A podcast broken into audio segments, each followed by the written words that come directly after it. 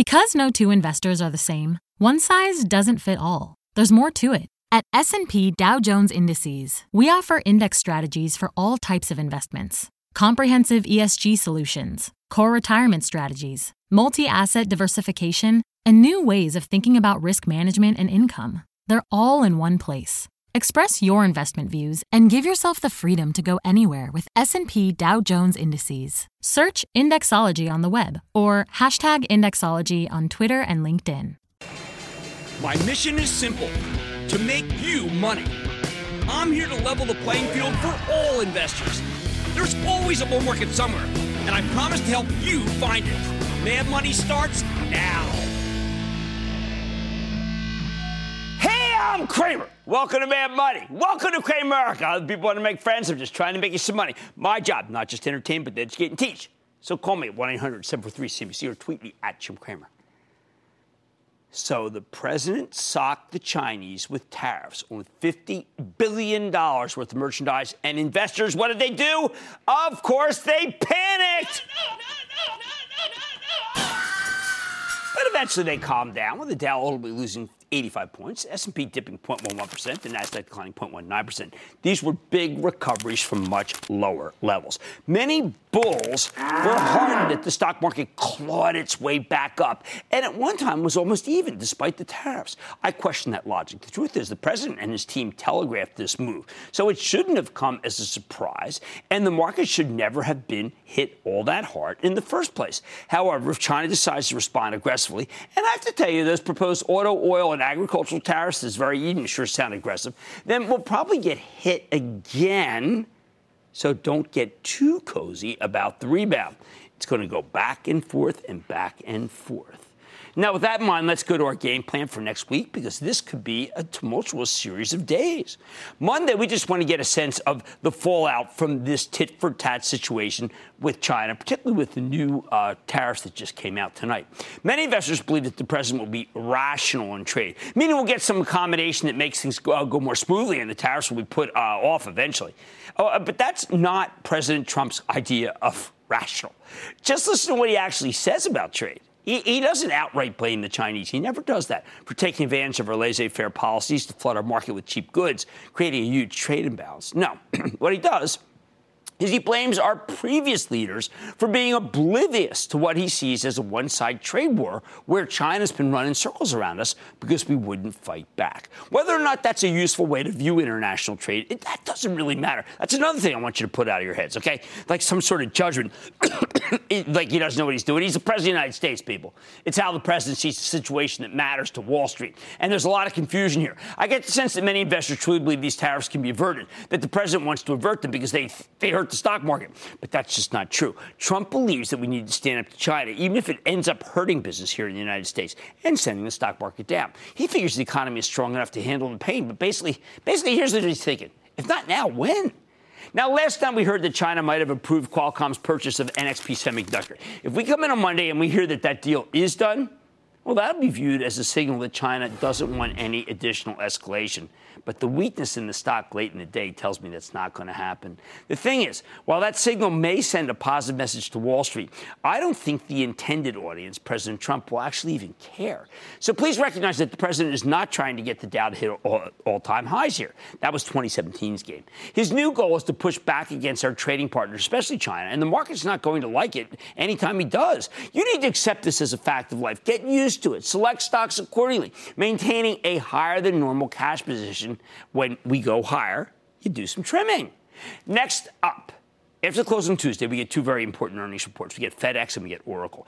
I expect a gangbuster report from FedEx thanks to e commerce, which continues to accelerate. I suspect the estimates here are too low. Oracle is tougher. This is one of the few tech stocks that's actually uh, much closer to its low than its high. I worry that Oracle will have trouble retaining customers as we keep hearing of client losses from the companies who compete with them.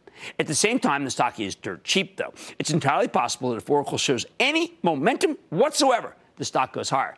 If they don't, then it might not go down that much. You know what? I'm calling that a decent risk reward. Wednesday morning, we get a gut check from Winnebago. Last night we heard Bob Martin of Thor Industries uh, talk about the industry, and he made it sound like the world's largest RV manufacturer still has a little inventory to work off. If Winnebago confirms that, be careful. Both stocks head lower. After the close, we get results from Mu. That's right, Micron, the maker of DRAMs and flash memory chips. Not long ago, Micron CEO Sanjay Mehrotra came right here on this show, and I thought he told a fabulous multi-year tale of proprietary growth, very different from the boom and bust of the old DRAM business cycle. That's because Micron's chips are used far more extensively thanks to the rise of the Internet of Things. The data center is loaded with DRAMs, people. Flash, though, is in momentary oversupply, and many analysts remain convinced that Micron's too bullish on its own prospects. But for the bears to be right, someone somewhere would need to be building secret DRAM factories to flood the market with new supply. I don't see that happening at all. In fact, I'd say Micron's more in control of its destiny than ever, and I have followed Micron since inception. Thursday brings a mixture of consumer names in tech. First, we hear from Darden, parent company of Olive Garden. We bought Darden for my Chapel Trust in the low 80s, and lately we've been pairing the thing back. It was up big today. Uh, it, it, stock's been zooming to the 90s, and we aren't exactly sure how strong the quarter will be.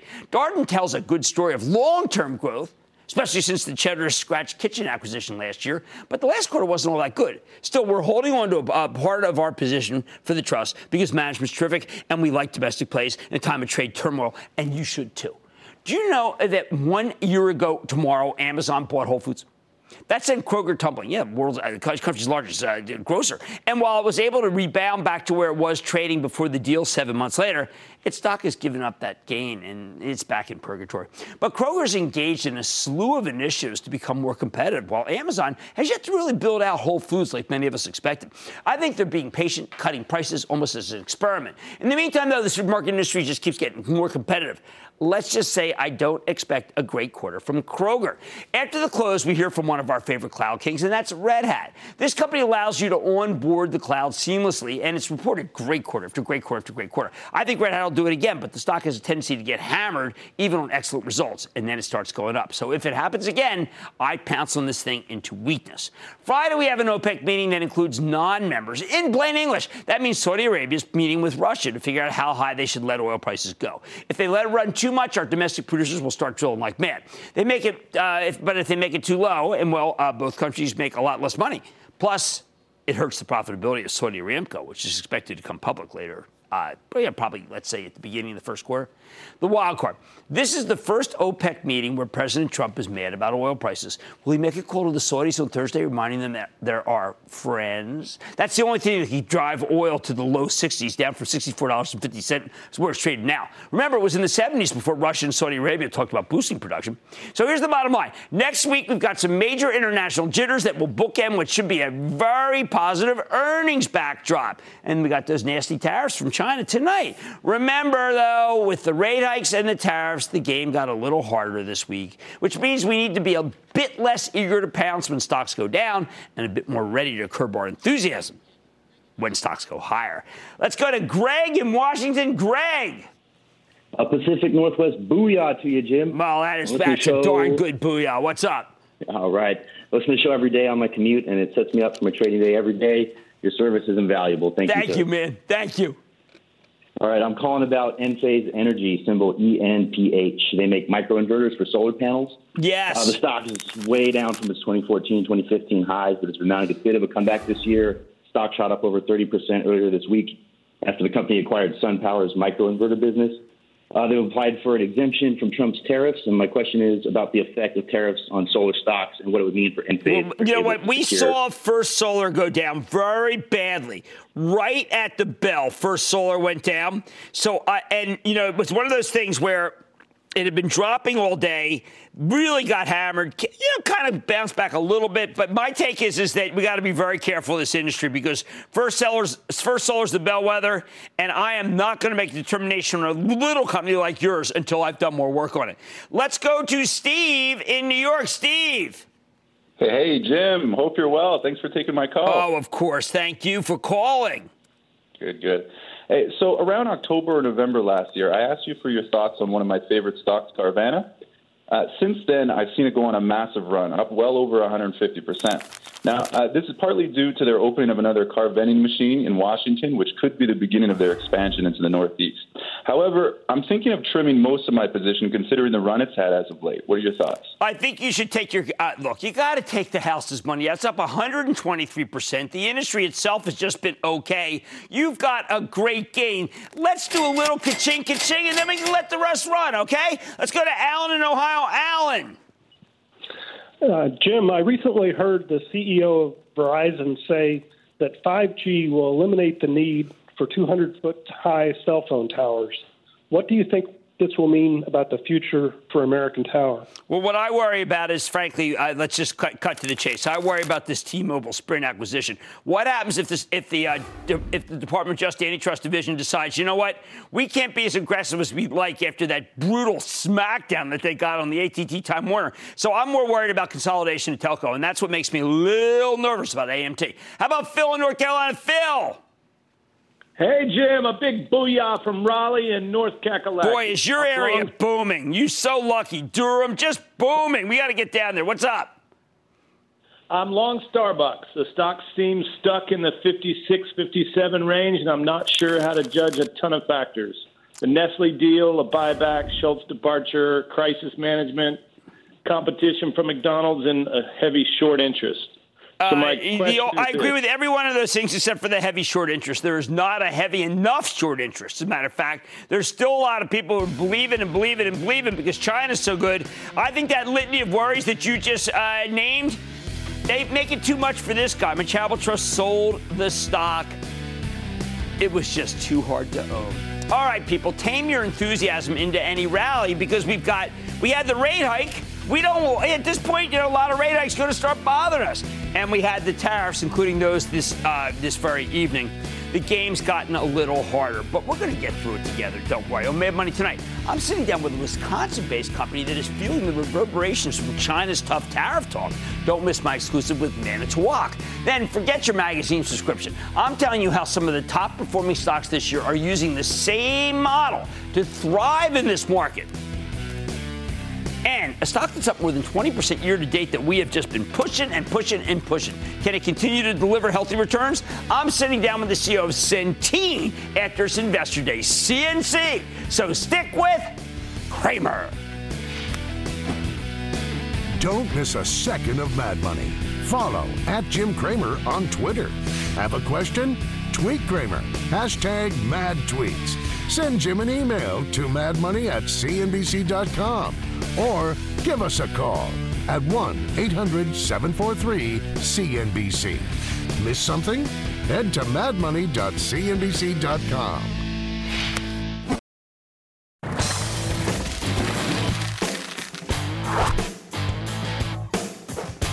On a day like today, we really can't ignore the fact that this trade war already has some real casualties. Take Manitowoc, MTW. It's the company that makes all kinds of cranes. After roaring higher in 2016, 2017, this stock ran headfirst into a brick wall. It's now down about 35% year to date. Why? Well, first, uh, the president's steel and aluminum tariffs, 25 and 10% respectively. Hey, guess what cranes are made out of? Meanwhile, investors get nervous when they hear the Chinese and the Europeans and even the Canadians want to retaliate, as Manitowoc gets 56% of its sales from outside of the Americas. Uh, never mind that we've got an incredibly robust economy. And this is exactly the kind of cyclical stock that typically does well during expansion. Never mind that Manitowoc's latest quarter was darn good. Guidance was excellent. The stock has fallen out of favor with the Wall fashion show, so it hasn't been able to gain much traction. But has Manitowoc been punished too much? Do the positives outweigh the potential negatives? Let's take a closer look with Barry Pennypacker. He's the president and CEO of Manitowoc Company. Get a better sense of where his company's headed. Mr. Pennypacker, welcome to Mad Money. Good to see you. Hey, Thank you. Have a seat, Barry. Thank you. Pleasure. All right, Barry, you, you just had Cranes Day. It is really clear. It, uh, I mean, with the exception of rental, I could not find a single thing that is not on fire.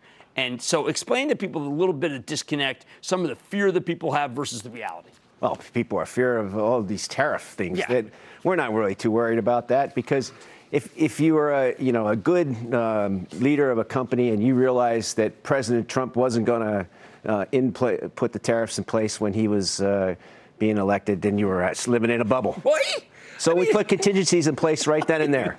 So we know exactly what was going to happen. We looked at this, the uh, particular areas that we thought we were going to be affected by, and we've changed around the, the, different sourcing methods, and you know we're not worried about it. People don't understand that you're technology company makes cranes. Exactly. It's really a different world out there from what we just the old days, right? Oh, mean, these things can do so. You do self-erecting crane. Absolutely. Uh, our our business in uh, Europe is primarily driven by our new technology for self-erecting cranes, where you bring a crane to a job site, you press a button, and you just watch it erect itself and you've got the uh, really almost a lock on the windmill on the uh, on, these uh, the natural business, right? I mean, not just renewables seem to be where you guys are making a lot of money. Jim, you'd, uh, you'd be surprised about how many cranes are working in the renewable fuels business here in the U.S. right now, particularly in wind. I mean, wind is on fire, and people just have a tendency to look past it. Our larger cranes are out there working at higher utilizations than we've seen in, the in the past for a very long time. Okay, so uh, also oil and gas, which we know is now booming again in oh, this country. You, yeah. you can't get enough cranes. Do you have enough cranes? Well, we have enough cranes now. I mean, there's been a glut of supply back in 2008 and 2009. A lot of cranes that were utilized in that particular segment were put into the field, and you know, and then of course we had the downfall. So that that right. supply is now being uh, you know being sucked up and utilized again, and we're starting to see some increased activity, particularly in the in the Southwest and Louisiana area. You know, so um, I'm I'm very encouraged about the outlook for. Uh, oil and gas in the next okay, okay, so I know that I mean you've got some guys, some guys who just this J.P. Morgan guy. I don't know. He hates cranes. So he, he hates cranes, but he was talking about the um, this rental market. Now, is how important is that? I know because you know we like URI yeah. on the show because Mike's done a great job. Absolutely. But but I think that to penalize the whole company because of that and maybe some steel seems wrong to me. URI doesn't own a single crane that we manufacture. Our cranes are way much bigger than what any normal uh, URI national rental company would use. Now, some of the larger firms like All and Maxim, uh, those guys utilize our cranes, and they're a different type of model, and their utilizations are high. They're starting to get a little rate because their utilizations are, are very high, particularly in some segments. And so, you know, the, these guys think that, you know, you read these reports that we've already reached our max. We're, we're, we're nowhere close to our max. Based on what we've done last week and seen with our, our customers and our crane days last week and our new five models that we've just introduced, we're increasing our backlog already for 2019. In some areas, we're sold out through 2019. Uh, debt picture getting better? Yes. Very much better. Tell how you're bringing it down. Well, we've we've just paid it down. I mean, we've we've used the Manitowoc way and our lean uh, technology to work on working capital in particular. Uh, we've worked that down by almost 50% over the last three years, and we've put that back into the business and reduced our debt. Well, I, I wanted to talk about the Manitowoc way and, and, not do superficial because it's obviously not superficial. It's the way you run the company. You put it in. Explain it to people because I think it's more than just ethereal and it's more than just good, happy talk. Most people have a business system, and a business system is a bunch of tools, and it's a bunch of things that are on a, on a shelf, and you can go and grab it and use it. Ours is a culture. I mean, our culture is that we are 100% focused on our customer, and every single one of our 4,900 employees, I ask them to think about every single day. I want you to make this company a little bit better today than it was yesterday for our customers. And if you make it better for you, or for our customers, it's going to be better for you, it's going to be better for our shareholders, and it's going to be better for all the single parties that are involved in the company. How does the Manitowoc Way work in that interesting Chinese facility you have? Yeah, we have a very uh, good uh, leader in that facility. Just recently, we, uh, we did a, um, an, an, activity there where we were able to free up 45,000 square feet of manufacturing space, which is 10%. And that, that, is, uh, uh, that gives us the opportunity for organic growth, gives us the opportunity to invest in that facility, gives us the opportunity to reduce our costs gives us the opportunity to not worry so much about tariffs. All right, so let me ask you though, I'm plain and simple. Does the rhetoric get you? I mean, periodically, is that, or you just say, listen, they need our cranes? The rhetoric is out there. I mean, you, just got to listen to it. But, right. you know, at the end of the day, cranes are, uh, you drive up here from Philly like guys did today, you see cranes in the air all over the place. And fortunately for us, I saw a, a substantial amount of ours. And it's going to continue. Well, look, the I, revolution is real, Jim. And I think it's important to point out that your stock zoomed going into this year. So it did, uh, the psychology of it is far different from the orders and the earnings of I agree with you 100%. Excellent. Okay, that's Barry Pennypacker, the president and CEO of Manitowoc. Hey, listen, it's the world's greatest crane company. Mad Money's back here.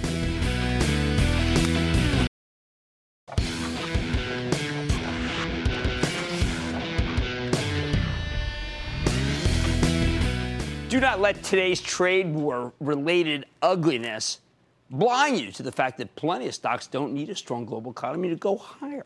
That's why, whenever the market starts to get rocky, I like to pull back on powerful long term themes that are immune to the Fed or to the Chinese tariff retaliation.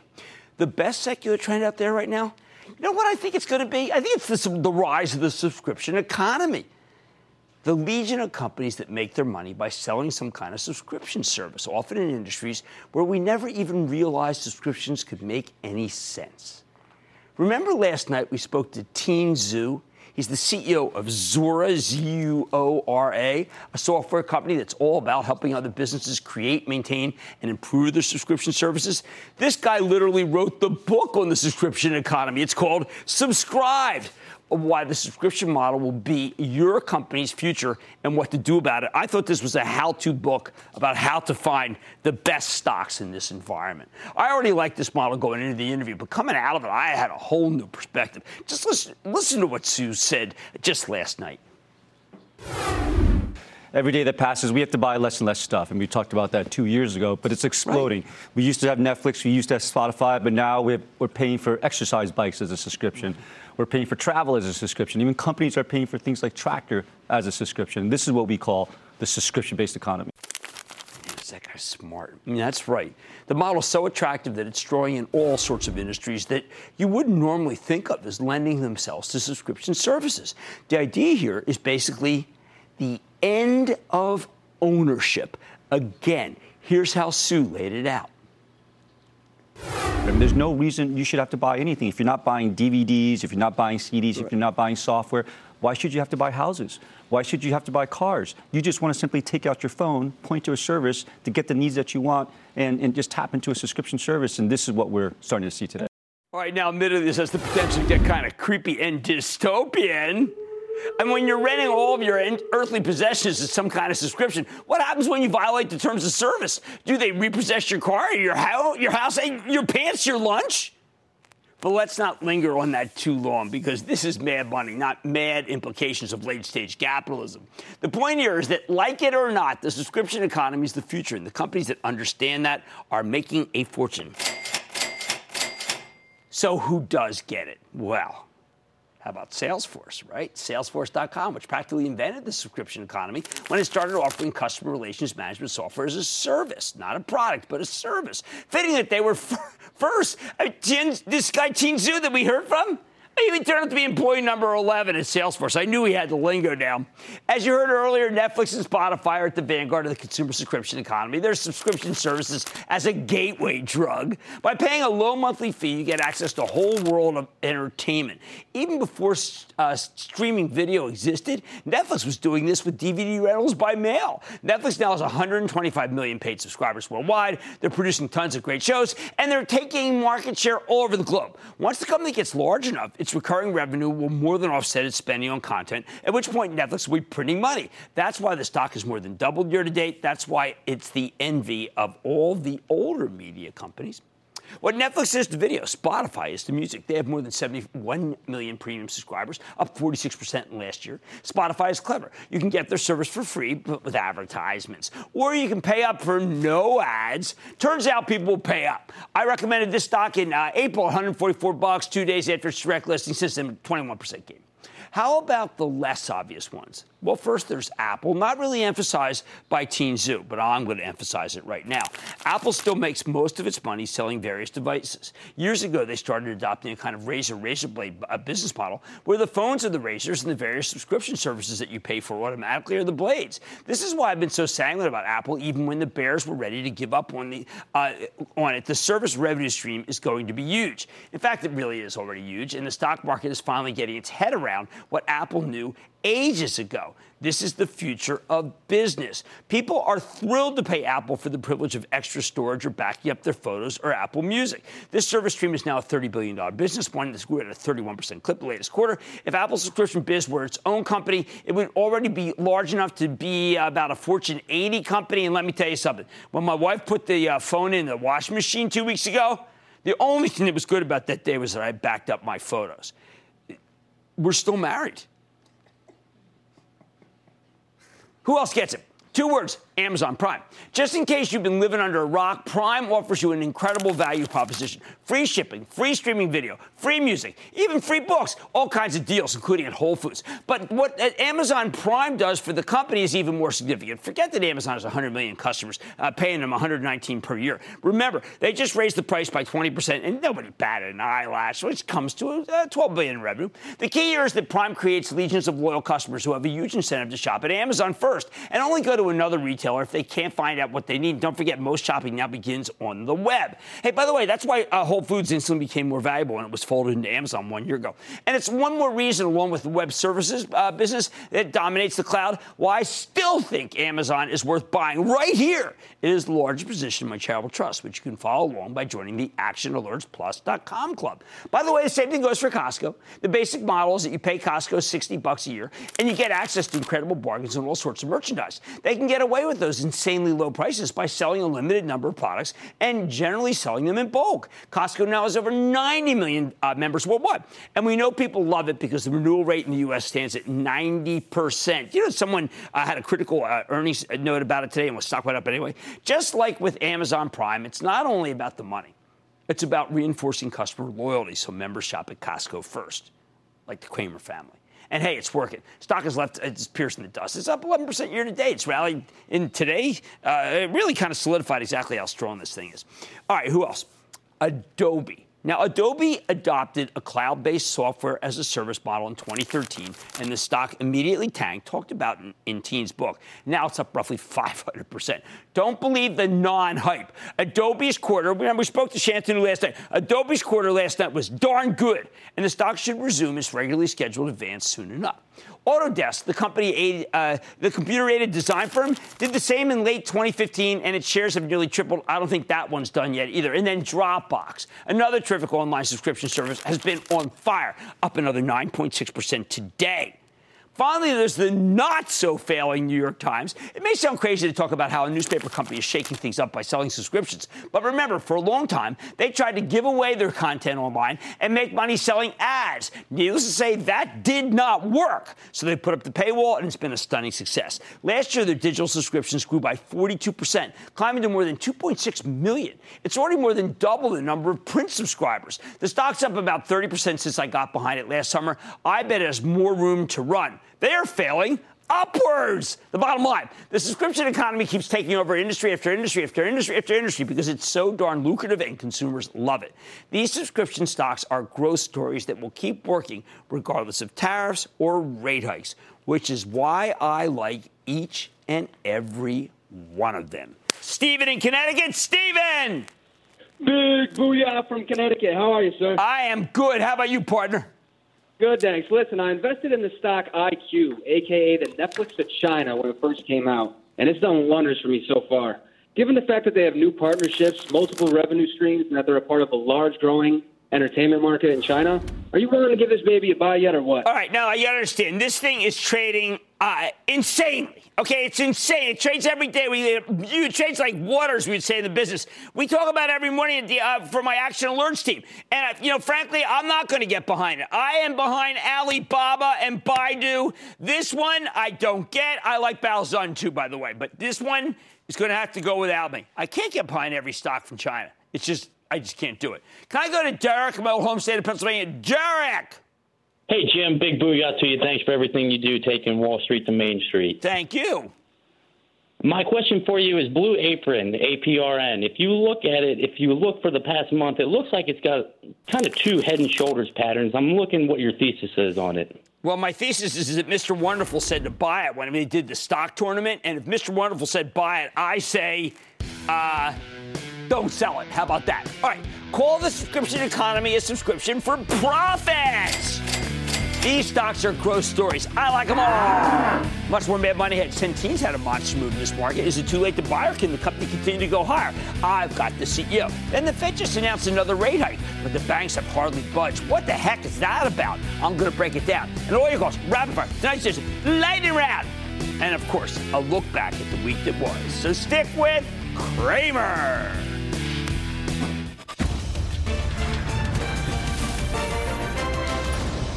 Monday, kick off the trading day was Squawk on the Street. live from Post 9 at the NYSE. But I would say this one thing is uh, if you didn't think this was coming, it's crazy. It's uh, coming. It all starts at 9 a.m. Eastern.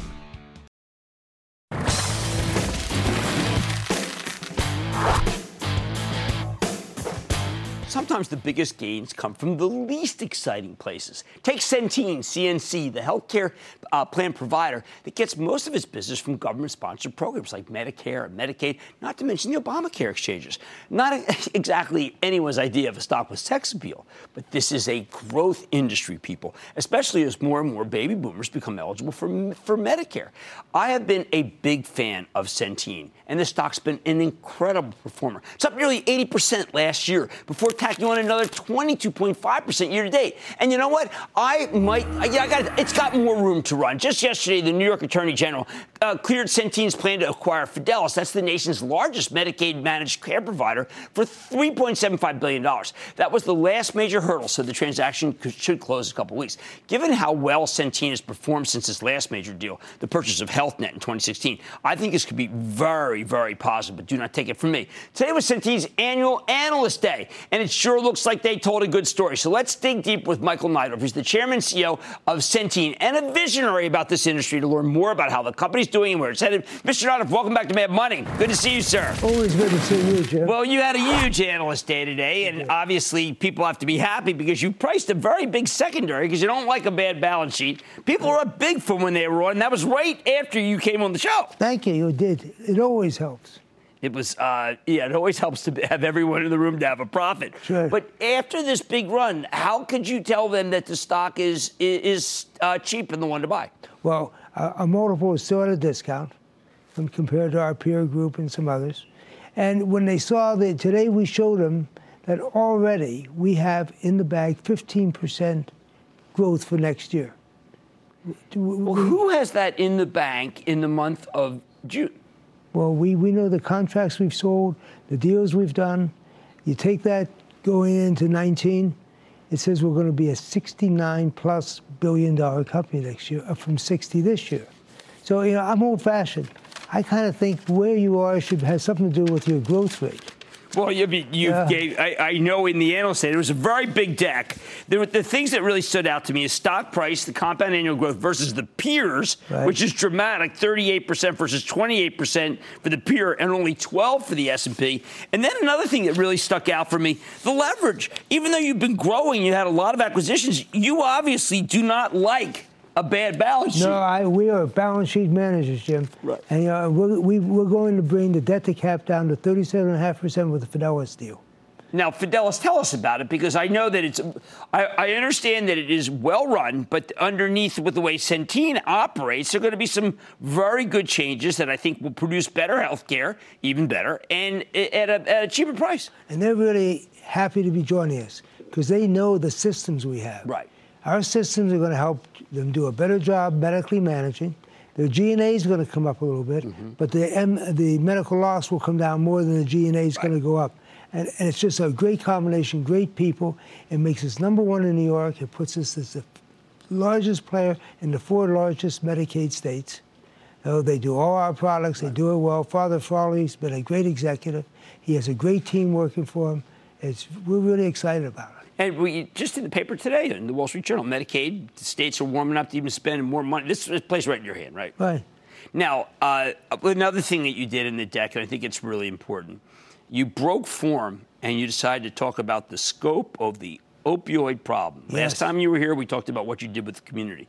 I want to hand the mic to you to talk about where we are with this opioid problem, which is a national scourge, and what you're doing about it. We have algorithms. We have, we're very system driven. We're really becoming a tech company that does healthcare. Okay. Okay? We have systems that our medical director, chief medical officer talked about. We have systems that identify individuals at risk and early addiction. At risk? Yes, and early addiction. We look at different, all the different factors. They then get in, they get interdictive, they get involved with that individual, get them the help they need. We believe we've cut it down more than 20% in the last 12 months Now, amongst our population. That's that's part extraordinary because this is you know everyone tells me in the mental in the mental health field that, that nobody's able to do anything. You obviously are proving that something can be done. Yes. Now, one of the things that uh, that you you talked about in your analyst day was you're being positioned for the future. Consumer centric programs that promote personal responsibility. We do not have a lot of personal responsibility in the country. How can you do, how can you promote that? Well, we you know we're very decentralized. You know, we have individual health plans. You won't find a Centene health plan anywhere. They're engaged with the community. They're engaged with the people. We're doing all the things that the people need to hear. When we see there's an issue, we were out there helping individuals. We showed them a film today how we helped a woman who had lost her her employment get a new job. Okay, so what you do is you you you get involved. It's more than that. I can show you a case in uh, El Paso. There was a mother who went into preterm labor at 22 weeks, had with triplets, had three kids running around. Heat turned off, lights off. Nurse went out, happened to see it, lights on, heat on, daycare work, workers take care of two kids, bed rest for the woman, medications, full term, three healthy boys. University of Texas future football players. Great story. Let's leave it at that. I like that. It's Michael Neidorff, who's chairman and CEO of Centene Corp, CNC. I know you think you might have missed it. I'm telling you, you are wrong. We have money's back after the break.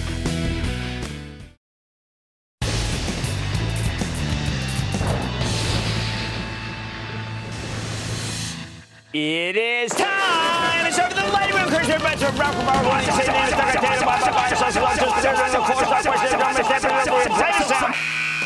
And then the lighting round is over. Are you ready, Ski Daddy? It's over the lighting round. Let's start with Karen in Nevada. Karen. Hi, Jim. Philly girl gone west. Love those Eagles. Go Birds! Woo! Jim, my stock is Celgene. It's down quite a bit since I first bought it. Is it a hold, buy, or sell? And it's just a weak hold right now. I'd rather own a, a, a Super Bowl uh, ring, to be frankly, from uh, the Eagles than that one. I just don't think that that company has any momentum and any new drugs that I really am excited about. Let's go to Casey in Texas. Casey. Booyah, Cramer, What's up? Well, I don't know, man. You tell me. Hey, you know, I appreciate you uh, taking the time to answer my question. It's about the stock of Okta, ticker symbol OKTA. Oh, man, subscription economy stock, Okta, and it's definitely going higher. We like that one. It is incredibly expensive. Talking with Ben Stoto today, my, our research director in the show, and we both say, what are we going to do? Do we just recommend the stock? We're going to have some more on Okta very soon. I need to speak to Tom in Virginia. Tom. Booyah, Dr. Cramer. Booyah. Tom from Virginia. How are you tonight, sir? I am good. How are you? I'm fine. I'm fine. Hey, listen, I have a monster dividend stock for you tonight. GasLog Partners, ticker oh, I symbol know. I mean, you know what? I think that stock's going to get hit off the China tariff. You know, China's saying, "Listen, we're going to uh, crack down on the U.S. in terms of oil and gas." I think they may actually be hurt by that, and uh, so I'm going to be a little more circumspect right here. Let's go to Art in Florida. Art. Hey, Jim. Booyah from Booyah. Florida. How are Booyah. you? I'm good. How are you? Good. Hey, wanted to know about Tandem Diabetes. They have a new product that's an artificial pancreas with automated insulin and with the. This uh, is one of the hottest uh, stocks I've ever on. seen. It's up think? like 700%. Uh, I feel like I've missed it. I am not the call. I got to be careful to recommend a stock after this kind of run, so I'm going to pass. I need to go to Joe in Louisiana. Joe. Booyah and who dat, Professor Cramer? Oh, who dat? You know, I was thinking about the fact that I, I just don't think Kamara can repeat. I really don't. That's my own view. What's up? He's getting stronger. I've got a stock that reported a strong first quarter, still went down about 15% in April. It has a 5% dividend, and it. I just want to know if it's a buy, sell, or hold Altria. No, I think it is not a buy. I don't even know if I want to hold it here because there are technical challenges now that hurt PM that eventually could hurt uh, Altria, and I'm not recommending any tobacco stocks. It's just too late in the game for me. I've seen too much, uh, too many people dying. I'm not going there anymore. Sometimes I don't play for dinner on the show. I can take a stance like that because it's just there's just been too much, too much bad that I've seen in my life. Let's go to Sarah Bijit in California. Sarah Bijit. Hi, Jim. How are you? I am good. How about you? Good, good, great. Love your show. Love your insights. Keep up the good work. I just wanted your thoughts on Exxon, uh, Exowind Technology. Oh, for a second I said I thought you were saying Exxon, which I was going to say is okay after oil going up, but Exxon, not this one. This thing was just, uh, there was some crazy move this week. I don't want any parts of it. I think that we got we, we, got major, fabulous pharmaceutical companies that are doing amazing. We do not need to go all the way down there. I would be concerned. One more. Let's go to L- L- oh, Lavender in Alabama. Lavender. Hey Jim, how you doing? I am real uh, I'm a long time investor. Uh, uh, what about this company named Lowe's? Look, we got Uh, Craig I'm- Menear at Home Depot working 24 7 for you to make a lot of money. Lowe's just got a new CEO. That's not enough for me. I would buy Home Depot. I'm going to give you two for I still think Costco is the right stock. And that, ladies and gentlemen, the uh, lightning round. The Lightning Round is sponsored by TD Ameritrade.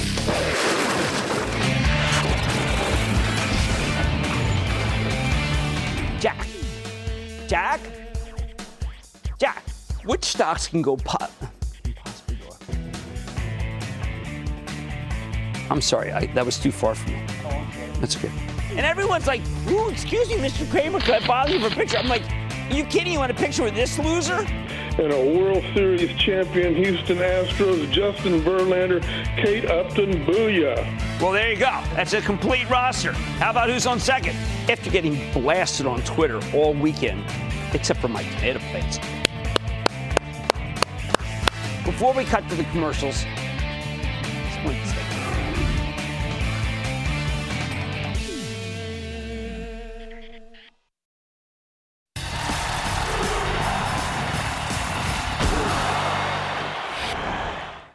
Are the big banks, department stores, and the financial technology companies the equivalent of FANG out to destroy them? I spent hours this week analyzing the failure of the bank stocks to mount any sort of rally in the face of the Fed blessing four rate hikes instead of three. It's a total conundrum because if we'd known that there'd be four rate hikes even a couple of quarters ago, the bank stocks would have caught fire. So what's really happening here? All right, let me give you the conventional wisdom first. The experts tell us that the yield curve is so flat that banks don't make enough money lending as we would have thought they would at this point in the cycle. I wouldn't mind this analysis, except lending rates aren't as consistently priced off the 10 year Treasury as they might have been. There's more VIG there than people realize. I'm not buying that example. I'm not buying that answer. Okay, then, second, mortgage loans have tailed off because of the rise in rates. All right, a, a possibility. But a bank like Citigroup, which is the worst performer of the majors, doesn't really have a lot of mortgage business as a percentage of the whole enterprise. So that makes me uh, look askance at that theory. Third, we're waiting for the stress test results before the traditional third quarter romp. I've been keying off this theory as a reason to hang on to the banks for my charitable trust, which uh, and for the, the trust owns Citigroup, it owns JP Morgan, it owns Goldman Sachs. And I expect all three of these to be huge beneficiaries after the CCAR results come out at the end of the month. Plus, as I see it, the net interest margins, what the banks make off of your deposits, are huge here. As CDs really haven't kept up with the short rates at all. That's risk-free money, the best kind. And the group is incredibly cheap, whether we're talking about book value or price earnings multiples. Yet the stocks can't yet get traction. I've told you the conventional wisdom. But what else could be holding the banks back? As I rack my brain, I come up with one plausible and yes, existential answer. There are plenty of younger portfolio managers who think the banks are like Sears and JCPenney. They're old line brick and mortar stores that are about to lose their relevance thanks to all sorts of new technologies from Bitcoin, blockchain, PayPal, Square. Meanwhile, SoFi is taking millennials right out of college and turning them into 360 degree clients. And of course, the big cap growth stocks in the financial sector aren't banks at all. They're fintechs, they're MasterCard, Visa, and American Express. Now, I've always seen these stocks as places money managers go to hide when they, they need to have some financial exposure. After all, it's the second largest sector in the S&P, so you got to own them. But these managers don't actually want to own the bank stocks anymore. The others, though, well, they're about obviating the banks altogether, and that may be a real part of the problem. My favorite is PayPal, not only because it's the mobile bank, but because it's also the millennial social bank, courtesy of its emoji-filled Venmo cash-sharing division. We often call PayPal a payment processing play, but it's almost really an online banking company that cooperates with everyone and has gone global with a terrific platform. In a way, they're the Amazon of banking, people. Think about it. They don't need to pay for brick and mortar branches, and it's the international bank to the unbanked. A huge group of roughly 2 billion people lack banking access right now, but they do have cell phones, which is all they need to bank with PayPal. At one point years ago, Citi seemed to be uh, really taking on the mantle of the tech company, but it's pulled back. It's no longer that kind of thing. Uh, Bank of America has the best online division, but it pales in comparison to PayPal. Square is an ingenious small business lender and has come on strong as a tech leader, but it's definitely expensive as an embedder of small business growth at this point.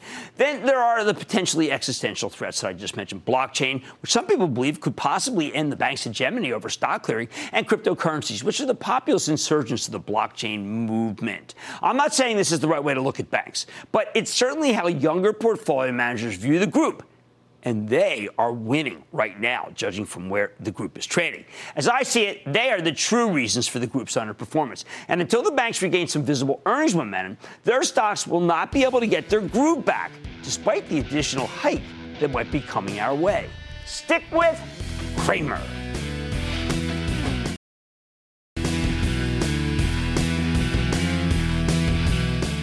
China gave us a tough tariff response this very evening. Let's see how it all shakes out on Monday morning. Right now, eh, maybe we rebound a little too much in the afternoon. Like I said, there's always a bull market summer. I promise I'll find it just for you right here on Mad Money. I'm Jim Cramer. See you Monday. I want people to feel like they just learned something. We have journalists in the far corners of the universe I can't wait to get all of those resources under one hour long newscast where we can deliver the facts of the day clearly and concisely, in context and with perspective, and tell people what's happening, what it all means. Get the truth, not the spin. The News with Shepard Smith. Subscribe to the podcast today.